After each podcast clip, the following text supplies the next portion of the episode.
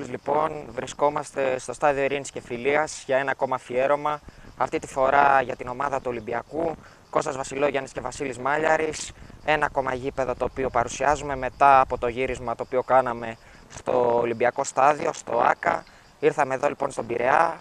Πήγαμε μέχρι το στάδιο Ειρήνης και Φιλίας έτσι ώστε να πούμε λίγα πράγματα για το φετινό Ολυμπιακό στην Ευρωλίγκα και όχι μόνο στην Ευρωλίγκα. Θα αναλύσουμε μαζί τις μεταγραφές, θα αναλύσουμε όλο το ρεπορτάζ και γενικότερα θα πούμε πολύ ωραία πράγματα. Καλησπέρα Κώστα. Καλησπέρα Βασίλη και από μένα, ακριβώς όπως τα είπες.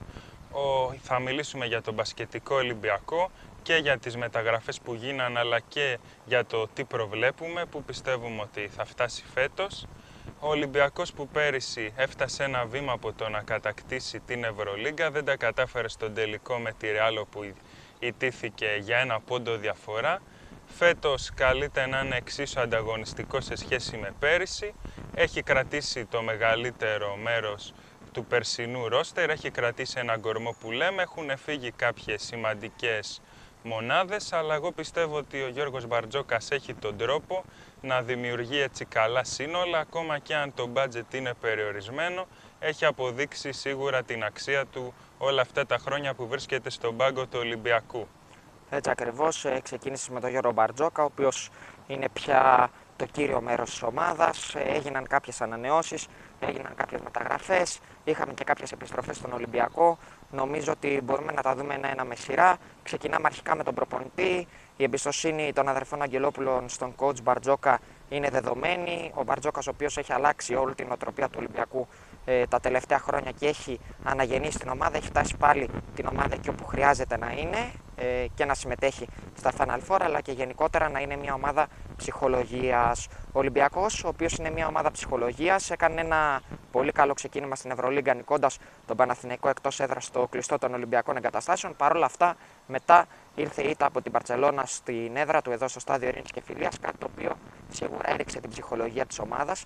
Πώς πιστεύεις ότι ο coach Μπαρτζόκας μπορεί να αλλάξει την ψυχολογία της ομάδας στα πολύ δύσκολα παιχνίδια τα οποία έχει ο Ολυμπιακός, δεδομένου το ότι έχει πάρει κάποιους παίκτες, αλλά έχει χάσει και κάποιους παίκτες, όπως παραδείγματος χάρη ο Βεζέγκοφ, ο Σλούκας; Ναι, κοίτα να δεις. Είναι ακόμα πολύ νωρίς. Σίγουρα η κάθε ομάδα χρειάζεται τον χρόνο της και ο Ολυμπιακός έχει την ατυχία να έχει αρκετούς παίκτες με τραυματισμό αυτή τη στιγμή, όπως είναι ο Μακίσικ που είναι ένας από τους πιο σημαντικούς παίκτες του Ολυμπιακού για μένα γιατί τα χαρακτηριστικά του δεν τα έχει κάποιος άλλος γκαρντ, ο Λουκ Σίκμα που ήρθε ως μεταγραφή.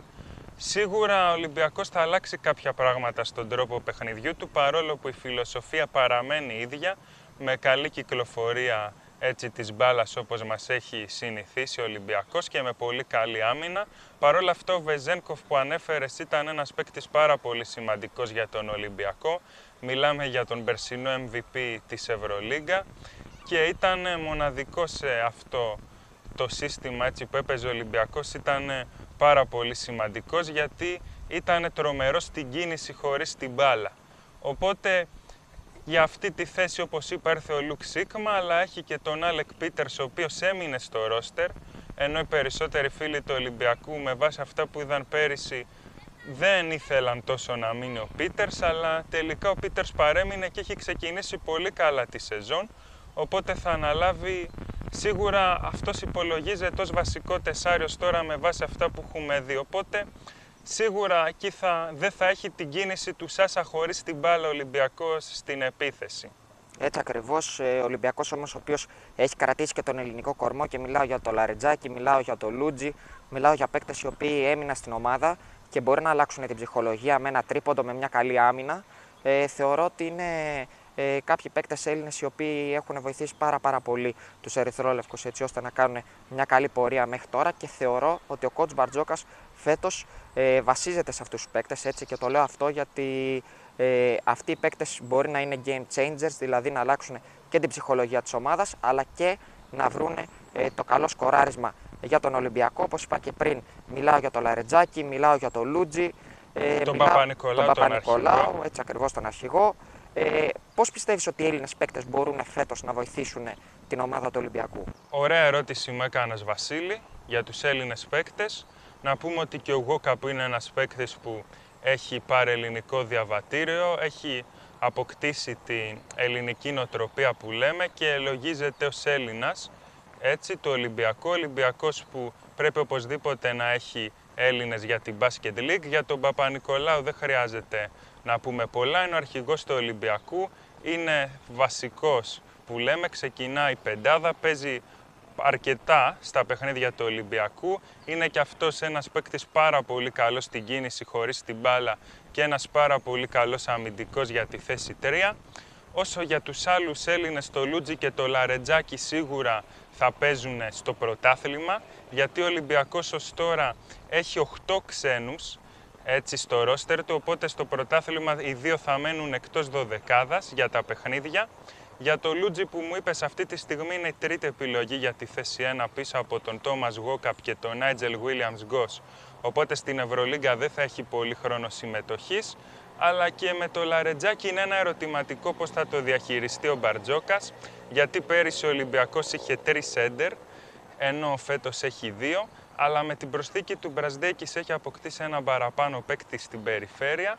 Οπότε και ο χρόνος του Λαρετζάκη να μειωθεί δεν θα μου κάνει εντύπωση, γιατί όπως είπα πρέπει ο Μπαρτζόκας να δει πώς θα διαχειριστεί το rotation στις θέσεις 2 και 3, γιατί ο Ολυμπιακός έχει ένα παραπάνω παίκτη στην περιφέρεια σε σχέση με το σύνολο των περιφερειακών που είχε την περσινή σεζόν. Έτσι ακριβώς ε, ανέφερες και τον ε, Μπρασδέκη, μια μεγάλη μεταγραφή για τον Ολυμπιακό, ο οποίος πρέπει και αυτός να βρει το χρόνο. Ε, θα πούμε τώρα λίγο έναν έναν τους παίκτες, άμα θες και εσύ, έτσι ώστε να αναλύσουμε και την κάθε θέση διαφορετικά. Ένας Ολυμπιακός, ο οποίος φέτος για μένα θεωρώ ότι έχει μεγάλο πλεονέκτημα στους ψηλούς και με τον Φαλ αλλά και με τον Μιλουτίνοφ. Επιστροφή Μιλουτίνοφ στον Ολυμπιακό θα μας τη σχολιάσεις και εσύ αυτή την επιστροφή, αλλά και γενικότερα νομίζω ότι από την περιφέρεια μπορεί και από εκεί να πάρει κάποιες λύσεις, όμως νομίζω ότι το δυνατό του κορμί φέτος θα είναι στους ψηλούς, θα είναι στην άμυνα της ομάδας και θα είναι στις πολύ καλές συνεργασίες τις οποίες πρέπει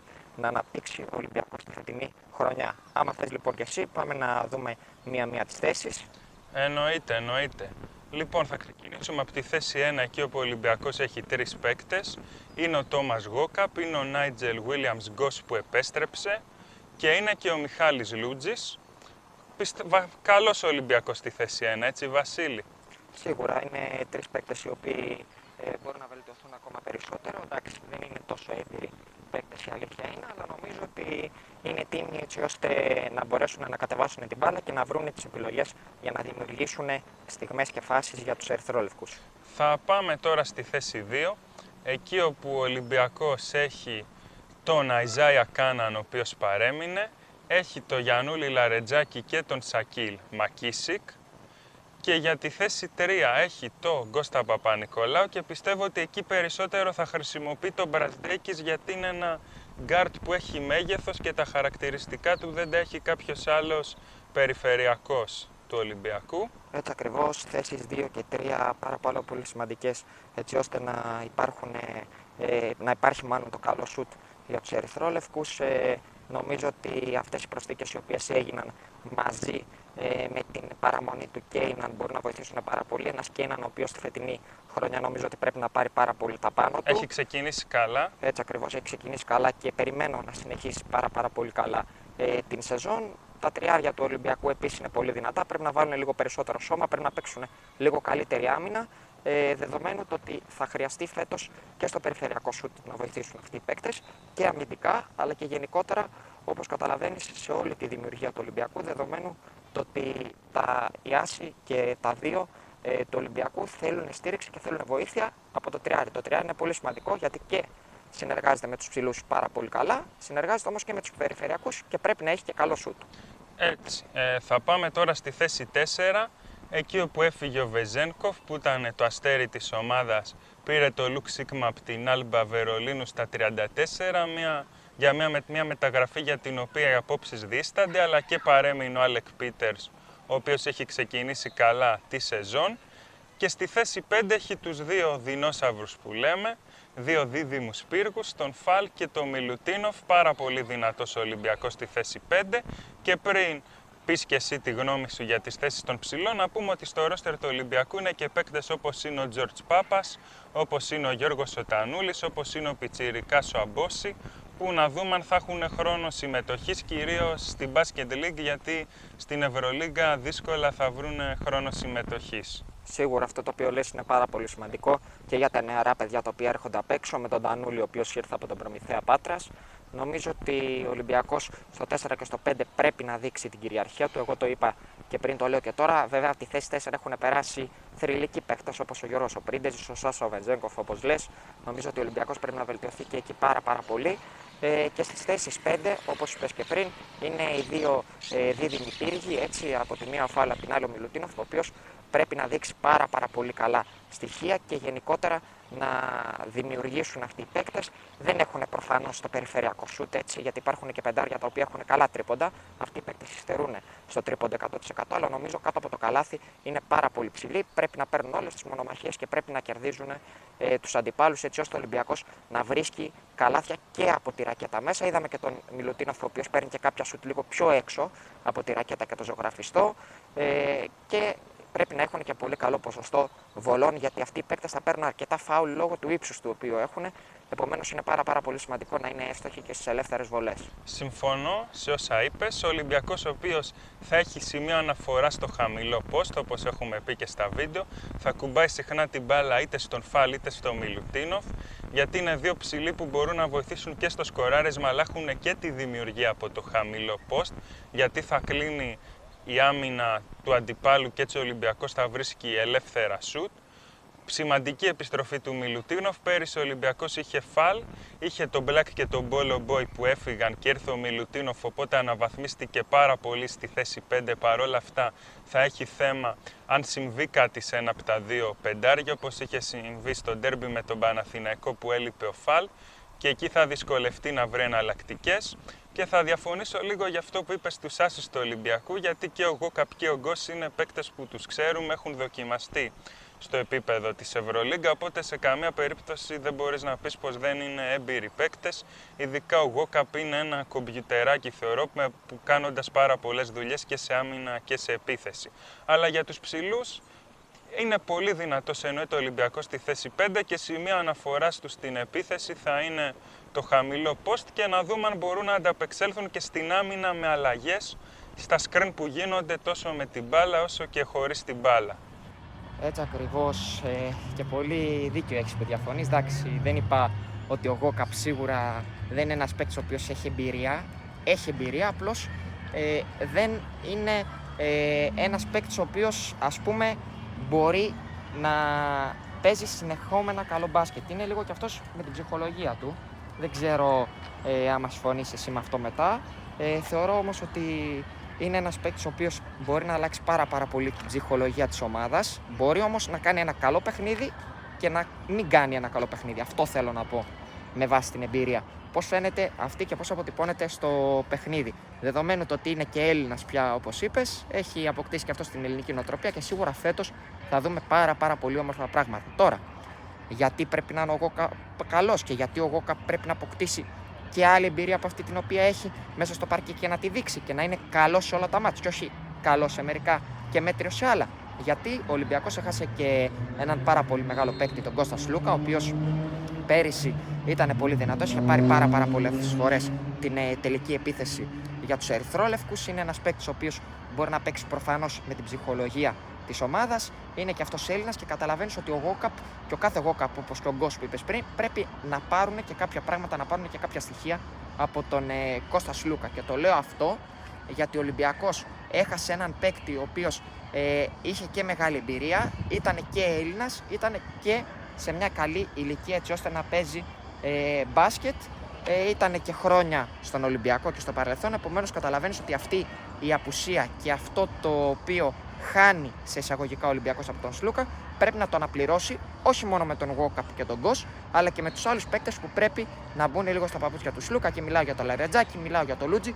Όλοι πρέπει να αναβαθμιστούν. Όλοι πρέπει να κερδίσουν εμπειρία, όλοι πρέπει να κερδίσουν παιχνίδια έτσι ώστε να είναι ακόμα καλύτεροι στην συνέχεια. Επομένως, θεωρώ με την καλή δουλειά την οποία θα γίνει στους κοντούς παίκτες και με την καλή δουλειά η οποία ήδη γίνεται στους ψηλούς, ε, εάν θα μπορούσαμε να συγκρίνουμε τους δύο, εγώ όπως είπα και πριν, δίνω ένα μικρό πλεονέκτημα στους ψηλού της ομάδας, αλλά αυτό δεν σημαίνει ότι οι κοντοί δεν είναι καλοί παίκτες ή ότι δεν έχουν εμπειρία. Προφανώς δεν εννοώ κάτι τέτοιο. Εννοώ όμως ότι πρέπει να πάρουν τα παιχνίδια, πρέπει να παίξουν ακόμα καλύτερα και πρέπει να φτάσουν στο επίπεδο των καλών κοντών έτσι ώστε να παίζουν καλή περιφερειακή άμυνα, να δημιουργούν πάρα πάρα πολύ καλά ιδίως η Άση και τα δύο και να έχουν πολύ καλό περιφερειακό σουτ εκτός από την περιφερειακή άμυνα η οποία πρέπει να είναι must γιατί όπως είπαμε πια το μπάσκετ έχει αλλάξει και είναι περισσότερο το μπάσκετ των κοντών παρά το μπάσκετ των ψηλών. Πολύ καλά τα είπες Βασίλη. Σίγουρα η περιφέρεια του Ολυμπιακού είναι πάρα πολύ σημαντική και αμυντικά και επιθετικά. Το καλό με τον Ολυμπιακό είναι ότι είναι πλήρης στην περιφέρεια, καθώς υπάρχουν τρεις playmaker, Wokap, Γκος και Λούτζης όπως είπα, υπάρχει ο Μακίσικ, υπάρχει ο Κάναν, υπάρχει ο Μπρασδέκης, υπάρχει ο Παπα-Νικολάου, υπάρχει ο Λαρετζάκης. Έχει λύσεις, δηλαδή μπορεί να μην έχει έναν superstar στην περιφέρεια, αλλά είναι πλήρης και μπορεί ο Μπαρτζόκας να δοκιμάσει σίγουρα πάρα πολλά πράγματα. Όσο για τον Σλούκα που είπε σίγουρα είναι ένας πολύ καλός παίκτης. Ήταν ο παίκτης που διαχειριζόταν τις περισσότερες επιθέσεις του Ολυμπιακού. Ξέρουμε όλοι τι μπορεί να κάνει και στην εκτέλεση μετά από τρίπλα και στη δημιουργία μέσα από το pick and roll. Δεν το αμφισβητεί κανείς αυτό, αλλά όπως θυμάσαι πέρυσι ο Ολυμπιακός πολλά παιχνίδια τα είχε, τα είχε δώσει χωρίς το Σλούκα και εκεί πάντα ο Μπαρτζόκας έβρισκε ένα plan B.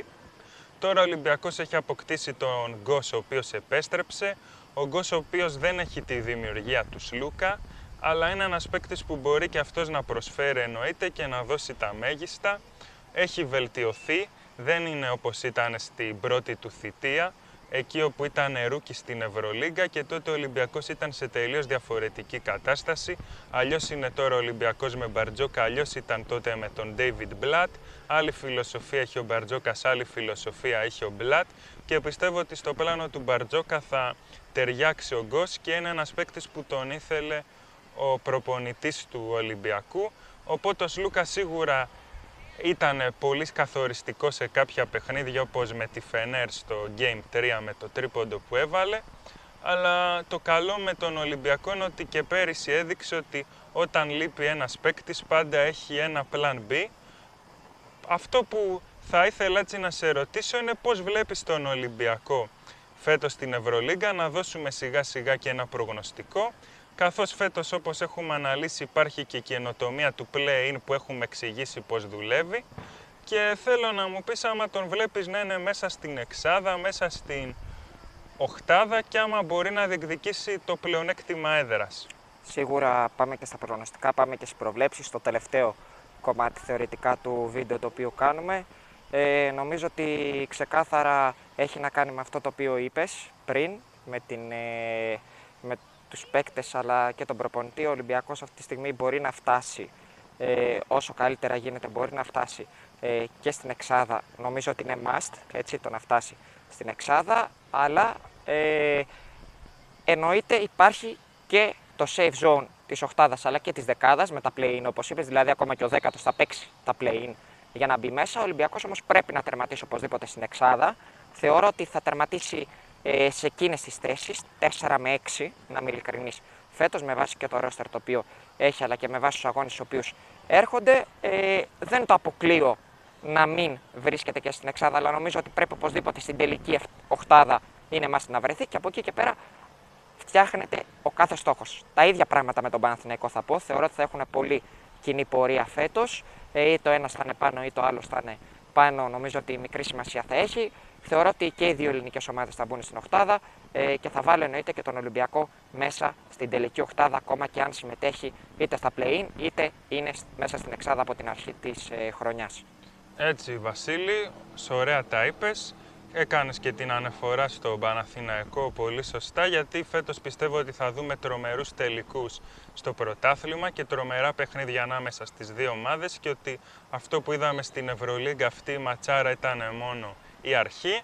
Πιστεύω και εγώ ότι και οι δύο ελληνικές ομάδες θα είναι μέσα στην οκτάδα και στην εξάδα πολύ πιθανό. Για τον Ολυμπιακό αυτό που έχω να πω είναι ότι άμα παίξει το μπάσκετ που έπαιζε πέρυσι με καλή κυκλοφορία της μπάλας, με σκληρή περιφερειακή άμυνα και με κίνηση χωρίς την μπάλα και με βοηθητικά screen είτε με pick and roll είτε με screen χωρίς την μπάλα που να εκμεταλλευτεί ο Ολυμπιακός τα μάτς που μπορεί να προκύψουν με τους δυνατούς ψηλούς που έχει. Πιστεύω ότι τους πόντους του Βεζένκοφ θα τους παίρνει από τα δύο πεντάρια είτε με τον Φαλ είτε με τον Μιλουτίνοφ και γενικά ο Μπαρτζόκας όπως είπα έχει τον τρόπο, ξέρουμε ποια είναι η φιλοσοφία του και πιστεύω ότι ο Ολυμπιακός άμα παίξει το μπάσκετ που έπαιζε πέρυσι και έχει και διάρκεια πιστεύω ότι μπορεί να διεκδικήσει πλεονέκτημα έδρας. Μάλιστα. Πολύ ενδιαφέρον αυτό. Ε, όπως τα λες είναι τα πράγματα. Με να δούμε τι θα γίνει στη φετινή χρονιά. Ένας μαραθώνιος και στην Ευρωλίγκα αλλά και στην Basket League. Τα πολλά συνεχόμενα παιχνίδια τα έχουμε ακούσει. Επομένως, όπως είπες και εσύ, πρέπει οπωσδήποτε να υπάρχει διάρκεια. Ένα τελευταίο σχόλιο θα κάνω και εγώ λίγο πριν κάνεις και εσύ το τελευταίο σχόλιο και κλείσουμε το συγκεκριμένο βίντεο. Είναι ότι ο Ολυμπιακός μπορεί φέτος να μην έχει κάνει τι super wow μεταγραφές. Παρ' όλα αυτά είναι μια ομάδα η οποία σίγουρα πρέπει να δείξει διάρκεια, πρέπει να δείξει καλή ψυχολογία, πρέπει να παίξει καλές άμυνες και νομίζω η άμυνα θα είναι το σημαντικότερο κομμάτι μαζί με τους ψηλούς όπως είπα και πριν. Ε, σίγουρα δεν έχει κάνει τις τεράστιες μεταγραφές, το ξαναλέω, αλλά αυτό δεν σημαίνει κάτι. Είναι μια ομάδα η οποία έχει εμπειρία, είναι μια ομάδα η οποία έχει το ελληνικό στοιχείο που είναι πάρα, πάρα πολύ σημαντικό και είναι μια ομάδα η οποία μπορεί να τα πάει καλά. Ένα τελευταίο σχόλιο και από σένα για να κλείσουμε. Έτσι εννοείται εμείς ξέρετε ότι στηρίζουμε πάντα τις ελληνικές ομάδες στην Ευρώπη. Το καλό για τον Ολυμπιακό είναι ότι έχει κρατήσει μεγάλο μέρος από το περσινό ρόστερ, έχει κρατήσει κορμό όπως είπα και λίγο να δέσει θέλησε κάποιες θέσεις λίγο εκεί να το βρει ο Μπαρτζόκας και εντάξει Βεζένκοφ σίγουρα ήταν πολύ δύσκολο να βρει αλλά πιστεύω ότι τις καλές του, τις καλές του κινήσεις τις έκανε σε άλλη θέση. Στην περιφέρεια είναι πλήρης ε, δηλαδή δεν θα παίξει ο ένας περιφερειακός καλά σε ένα παιχνίδι, μπορεί να παίξει καλά κάποιος άλλος, έχει επιλογές. Στη, στα, ίσως χρειαστεί έναν ακόμα παίκτη που να παίζει και στο 4 και στο 5, γιατί στο 4 και στο 5 έχει μόνο δύο παίκτες και στις δύο θέσεις και τον Ντανούλη δεν δείχνει να τον εμπιστεύεται για την Ευρωλίγκα, δύσκολα θα πάρει χρόνο. Οπότε εκεί ίσως χρειαστεί μέσα στη χρονιά να πάρει ένα παίκτη, γιατί άμα τραυματιστεί ένα από τα δύο του πεντάρια θα δυσκολευτεί να βρει εναλλακτική. Οπότε, εσείς εννοείται πάντα μην ξεχνάτε να μας στηρίζετε, να κάνετε like στα βίντεο μας και εγγραφή στο κανάλι μας και όλα τα παιχνίδια της Ευρωλίγκα και του Ολυμπιακού και του Παναθηναϊκού θα μεταδίδονται ζωντανά από το Vasco Sports. Το καλύτερο κλείσιμο έκανες λοιπόν. Κάντε subscribe, κάντε like, έρχονται πολύ όμορφα βίντεο, ε, έρχονται πάρα πάρα πολύ ωραίες αναλύσεις και τα εβδομαδιαία βίντεο όπως είπε ο Κώσος Βασιλόγιαννης εδώ ε, για την Ευρωλίγκα και όχι μόνο, περιεχόμενο όχι μόνο σε μπάσκετ, σε ποδόσφαιρα αλλά και στα υπόλοιπα αθλήματα τα οποία καλύπτουμε. Κάντε λοιπόν subscribe, κάνετε like, καλή επιτυχία και φέτος στον Ολυμπιακό. Κάναμε το βίντεο για τον Παναθηναϊκό από το κλειστό των Ολυμπιακών εγκαταστάσεων. Κάναμε σήμερα το βίντεο του Ολυμπιακού εδώ από το στάδιο Ειρήνης και Φιλίας. Επομένως δεν νομίζω ότι έχουμε να προσθέσουμε κάτι άλλο. Θα τα δούμε όλα στη φετινή χρονιά, θα τα δούμε όλα στις φετινές ζωντανές περιγραφές από το Vasco Sports. Συνεχίζετε λοιπόν να βλέπετε και να ακούτε Vasco Sports. Κάντε όλοι subscribe, like και share και από τον Κώστα Βασιλόγιαννη και τον Βασίλη Μάλιαρη ευχές για καλή συνέχεια εδώ από το στάδιο Ειρήνης και Φιλίας στον Πειραιά. Γεια σας.